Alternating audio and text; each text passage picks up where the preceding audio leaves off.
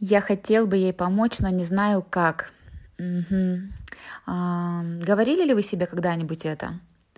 А, чувствовали ли это интересное ощущение, такое очень неприятное, когда вы понимаете, что с вашим близким человеком что-то не так, и вы очень-очень хотите ему помочь, а, но думаете, что у вас для этого нет никаких инструментов, и вы ничем не можете помочь. Это не так. Самый главный инструмент помощи — это вы и ваша личность. А, и очень часто мы можем помочь кому-то в трудной ситуации просто тем, что мы будем рядом, тем, что мы можем выслушать, а, безоценочно, а, эмпатично, не вмешивая свою личность, не давая обратную связь. Мы можем помочь человеку просто тем, что мы его внимательно выслушаем. Мы будем рядом, мы будем включенными в его проблему. Мы не будем давать советы, осуждать, обсуждать, но мы можем всегда выслушать, и очень часто это большая помощь. Потому что человек, который находится в сложной ситуации, у него непростое психоэмоциональное состояние. иногда он находится в глубоком стрессе, иногда у него повышенная тревожность. Порой он не может справиться со своими эмоциями. Но если он может выговориться, ему сразу же становится легче. И если при этом вы находитесь рядом, вы слушаете и слышите. Вы слушаете не для того, чтобы ответить, а для того, чтобы понять. И вы просто смотрите, находитесь рядом и создаете атмосферу принятия, приятия с самим фактом своего присутствия, то вы уже помогаете. Когда у человека беда, он чаще всего чувствует себя одиноким. Он противопоставляет себя другим людям, у кого все хорошо. И он говорит себе, я один, я не справлюсь, я сломаюсь, я не смогу.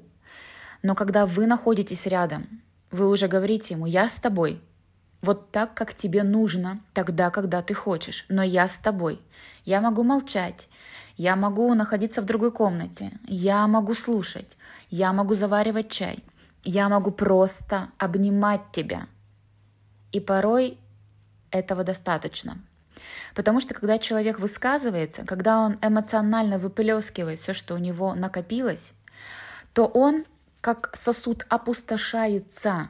И если эмоции трудные, боль, тревога, страх, а, паника, ненависть, если они обескураживают и не дают возможности рассуждать логично, они не дают возможности рассудку включиться, понимаете? То есть эмоциональный интеллект, он более быстрый и он более яркий, он очень динамичный то э, наш рациональный интеллект не сразу включается, далеко не сразу. Но как только человек выговорился, выплеснул, вылил все это, и вы ему в этом помогли, то после этого он может думать по-другому, ему может прийти озарение во время того, как он высказывается. Он может просто а, найти силы вот в вашем а, эмпатичном молчании, в вашей, он может найти поддержку в том, что вы рядом, в том, что вы выслушали. И тогда он начнет думать, он перестанет, его котел перестанет творить эти эмоции, которые заставляют чувствовать его беспомощность, и он начнет думать, он начнет думать, он начнет планировать, и он наконец-то начнет действовать, потому что эмоции обескураживают, эмоции как зыбучие пески. А, ты думаешь, что это плотная поверхность, но это нет. И когда вы помогаете этот эмоциональный накал снять, то человек начинает искать выход, и он его находит. Поэтому, когда вы хотите помочь человеку, Просто будьте добры и делайте все для него. Делайте не то, что вы хотите сделать, а делайте именно то, что нужно сейчас человеку, находящемуся в беде. Это может быть молчание, это может быть какая-то, не знаю, какое-то действие. Просто спросите. И если вам скажут, что оставь меня в покое, будьте рядом, но не уходите. Будьте рядом, это самая лучшая помощь и самое лучшее лекарство. Я надеюсь, что у вас редко возникают такие мысли, что я хотела бы кому-то помочь, но я не могу. И теперь вы знаете, что вы можете очень многое. Вы можете быть рядом, вы можете понимать, вы можете принимать, и вы можете протянуть руку помощи. И порой человеку как раз именно этого и не хватает.